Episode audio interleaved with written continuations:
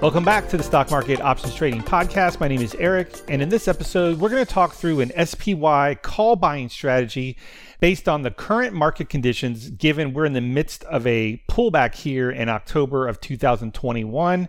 But before we get started, everything on this podcast, on the YouTube channel, and over on Patreon is for informational purposes only and should not be considered financial advice. Speaking of Patreon, I'm currently accepting new members over there for my SPX spread service and daily updates. So if you're interested in trading SPX credit spreads with me and a few hundred other traders, stop by the site and check it out. That's patreon.com forward slash vertical spread options trading, or you can search for option trading um, on Patreon. I'm sure you'll find it. And if you happen to be listening to this episode after the doors close, don't worry. I typically open up the service uh, the beginning of each month, the first week of the month, and we close it down and we start trading. And then I open up for new members the first part of the next month. So there's a couple days left if you want to join right now, or you can simply wait until next month or whenever you are ready. So let's talk about the current market. We're in the midst of a pullback. And from the intraday high on September 2nd, we've seen about a 6% correction to the recent low on October 4th. Now, first thing I want to say is I'm definitely not saying the pullback is over. Uh, we're in the middle of the pullback, so anything can happen. We can go higher, we can go lower.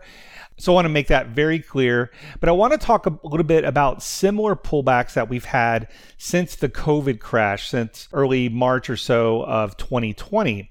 So, quick definition um, a correction is actually 10% or more and we are we are not in a corrective mode because we've only gone down maybe about 6%. So I'm just going to generally call this a pullback.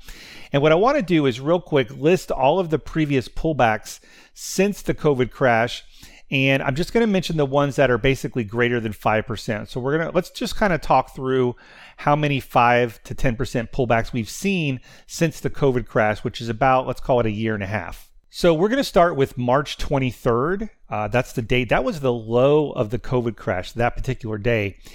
And then the market, as you probably remember, just rallied like crazy, and everyone thought it was going to roll back over and die. I remember losing money trying to short that rally, um, which was you know pretty painful. We um, obviously I do a lot of long strategies too, but I remember it was just a rip roaring roaring rally, and uh, we got all the way back. Um, you know, we, there was a low of 2187. Can you guys imagine that? The, the market, you know, I'm doing this podcast.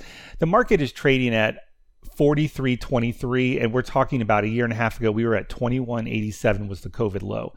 Anyway, um, that was in March. So we had a eight, about an eight and a half percent pullback, not quite a correction going in June. So a few months later, after we were kind of nearing new highs or getting close to reclaiming the highs, uh, SPX did pull back about 8.4%. We went on to make new highs and we had a 10.3%. So we actually had a correction that started in September 2nd of 2020, which is interesting because that is almost exactly one year. Let me check the date. September 2nd. Wow. Exactly. Interesting. I just figured that out. anyway, so we had a uh, a 10 a 10.3% correction in September of 2020 had a you know pretty deep. It rallied back up, almost got to new highs. Then we experienced another uh, pullback, which is almost nine percent in October. So very choppy time. But the market uh, did manage to break the new highs and keep going. We had a 5.6% pullback in February of 2021. That was the earlier this year. Uh, we had another pullback of more than 5%. It was 5.6% in May. And now we are in the midst of a, I'm going to call it a 6% pullback almost 6%, somewhere around there. And again, the, the pullback is not over. So I just wanted to throw some context around that as we have seen a lot of pullbacks like this before. And in most cases, um, in the past year, actually in all cases, the market went on to make new highs. So what I started doing was looking for buying uh, buying opportunities like buy the dip when can we get long what should we buy should we buy options should we buy etfs yada yada yada. We're going to talk through an option buying strategy. I did do some other work with you know buying sso or tqq like leveraged etfs but I, for this episode we're just going to focus on buying call options so what I did was I dove into my backtest software and I, I'm using exponential moving averages to sort of put some context around the current market and then look for a signal. So we're going to be using exponential moving averages. And the EMAs that I use, I use Fibonacci numbers for my EMAs. What does that mean? Well, when you when you do the Fibonacci sequence sequence starting from one, I don't use one, but you end up with, uh, you know, one plus one is two. Uh, one plus two is three. So I use the three EMA. Two plus three is five. 3 plus 5 is 8. 5 plus 8 is 13, so on and so forth. You, you end up with the 13, the 21, the 34, and the 55. And those are typically the short term moving averages that I use. And those are the ones we are going to do this um, kind of backtest quantitative sort of model that we're going to uh, talk through. So let's talk through the setup. So, First of all, in order for the market to be in sort of this corrective mode, I looked at the longer term moving averages, which I'm using the 21 and the 34 moving averages.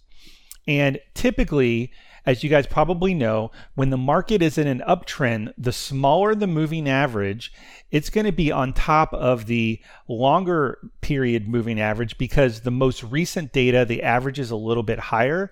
So, what you'll typically see is them stacked in order in like a bull market. So, you're going to have the three above the five and the five above the eight, all the way down to, you know, the, the 21 above the 34 in this case. So when things start to pull back, and I'm kind of looking at the chart, I know it's hard to see, but for the 21 EMA to really turn below the 34 EMA, you need a 3, 4, 5% correction. So we've had a lot of 2, 3% dips, and those moving averages tend to stay stacked. So the fact that the 21 EMA at the time of this podcast is um, below the 34 EMA is telling us we're in a you know real pullback situation. Again, we're down maybe 6% or the low was about 6%. So that was the first condition of this backtest slash model that I wanted to uh, simulate was if the market is pulled back and the 21 EMA is below the 34 EMA, then we're going to start looking for trades. And then I was looking for a sort of buy signal, and I'm leaning on the 3 EMA and the 5 EMA. So just like when in a bull market or a rally, the three is above the five, at some point when the market rolls over, the three dips below the five. So at the time I'm recording this, the three EMA is still below the five EMA. So we are still in the middle of the pullback. So the trigger here is when the 21 is below the 34, but when the 3 EMA crosses back up through the 5, that means there's some kind of bounce going on. And that's the time we're going to backtest buying call options on SPY. So I'm looking at SPYs. So again, the trigger is when the 3 EMA crosses above the 5 EMA on the daily chart. So we, you know, you whatever particular day, if the market rallies crazy the next two days, you might get the signal um, by the end of this week. And if so, the software would then buy a call option, and we'll talk about which one in a second, but that's the setup. But the condition, the market condition is that the 21 EMA is below the 34. So there's two th- sort of um, variables here. There's the market condition, and then there's the trigger. So the, the trigger is the three crossing above the 5 EMA on a closing basis, and then the software would look to buy that call option on the end of that particular day. So that's the setup, that's the trigger. Let's go ahead and talk through the back test. So I'm doing a five year look back on this particular back test with those settings. And we're looking at buying call options. And I went ahead and set up buying several call options in the money, out of the money, at the money. I tried various stops and targets and time exits. And I'm really sort of um, been using time exits a little bit more. So that's one of the ones that we're going to talk about today. So here's what I came up with. I think this is one of the a good combination of risk and reward. It's very easy to implement. Um, and so let's go ahead and talk through it. So when that three EMA crosses above the five EMA, what the software would do is buy a Delta 40 call option. So, Delta 40 is a call option that's just a little bit out of the money, usually one or two strikes out of the money, and it's going to pick the option that's closest to Delta 40. So, when you look at an option chain, you may not see a Delta 40. You may see a 47 and a 41 and a 39, that type of thing. So, you you know, you just have to kind of get a little bit out of the money. That's what we're trying to do here. And when you buy options that are out of the money, there's no intrinsic value. It's a complete, you know, you need the market to move. And that's what we're trying to do. We're trying to time a bottom picking rally here, but we are having a little bit of momentum on our side because the three is crossing up. So something has to be happening for that market to, for those EMAs to cross in that manner. So we're buying a call that's a little bit out of the money. Again, a Delta 40 call option, about 30 days to expiration. And I tried some different stops and things. And really, one of the best combinations was we're going to target 100% gain and we're willing to risk the entire thing. So it's a one to one risk reward. So if the market rallies, great, you're going to get 100% gain and you'd be out of the trade. Obviously, it can just go flat and you can lose something in between. We'll talk about that in a second. Or if the market completely rolls over and dies, it was sort of a false signal, then you could lose 100%. And in many variations of the test, um, this was one of the best combinations. Otherwise, going deeper in the money and using like a 50% stop worked pretty well. But what that does, when you go deeper in the money, the risk is actually a little bit more because the options are twice as much. For example, a Delta 40 call option right now is about seven, eight hundred bucks. But if you want to go Delta 60 or 70 and trade the other way, then the outlay is closer to 2000 it can be over $2,000 for the contract and then you can use a 50% stop. But if you're buying out of the money options and you throw a 50% stop on there, it drastically reduces the win rate and the profitability because you're not letting it you're you're you're you're basically your stop is too tight for the market. So that's the sort of trade off. Going out of the money, at least in this strategy, I'm not going to use a stop because I need it to have room for it to recover. So again, we're buying options that are 30 days to expiration. They're uh, SPY, Delta 40 ish, and we're risking the whole thing. It's all or nothing. I'm going to put a 100% limit order on there. So if it does you know rally for another week you know you could double your money because as that option goes out of the money and then goes in the money then it gains in value, it gets some intrinsic value. The other exit is if nothing happens. And by nothing happens mean the market just kind of meanders around and you never quite get to the 100% gain. We're going to close that option after about 3 weeks, about 21 days. So what that's going to do is basically get you out of the market that last week of expiration where things, you know, you could be at risk of assignment if it was in the money, that type of thing. So we're basically going to get out of the market after about three weeks. So we're buying about 30 days out and we're closing after 21 days, or we're closing with 100% gain. Those are the two exits. Otherwise, you're risking the whole thing. So here's the interesting part when you have a strategy that's one to one, in order to make money, you need a 50% win rate or better, and actually probably better because you want to cover commissions and stuff. So, over the past five years, there were 13 of these setups. Now, let me just clarify a couple things. The reason why there's 13 is because these are sequential trades. And by sequential trades, I mean, let's say you get a signal today, the three crosses above the five and the 21 is below the 34 EMA, you buy that call option, and then let's say it pulls back for three days and the three crosses below, and then it rallies again and then it crosses back above. This software is not going to open a new one to where you would have multiple positions. So this was a sequential trading strategy where you open the first one and then you let it ride to 100% gain or 21 day exit. Okay, so I just wanted to clarify that. I thought about backtesting the other one, but ultimately, you know, let's just do sequential for now. Sequentially, there were 13 instances where this came up in the last five years. Even though we talked about the COVID crash, we actually went back five years for this. It had a 76.9% win rate. There were 10 wins and three losses. So when you look at the sort of average win and average loss, the average win here was just over $400 per trade.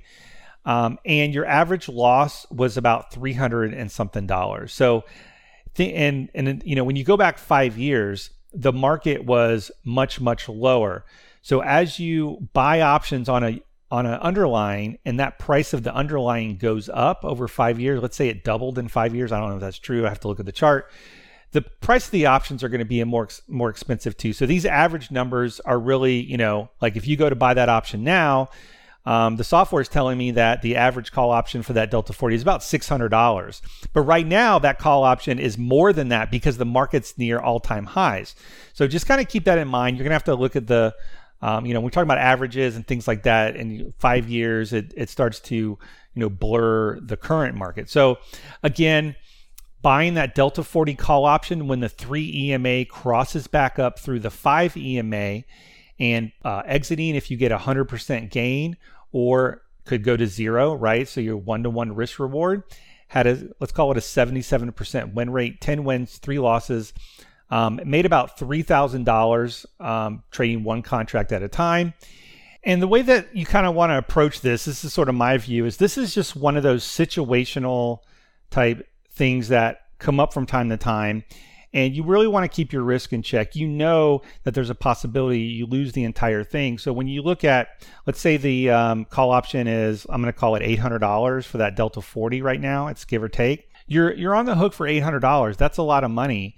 And it's very, you know, it's very possible that the market turns lower and this particular one loses, right? But then at some point it's going to trigger again. And in order to trade something that's, you know, quantitative like this where you're crunching numbers to be consistent you have to trade it consistently. So you need to be you know careful about you know if you were to trade this um, what the risk is make sure that risk is a small percentage of your count all that kind of stuff.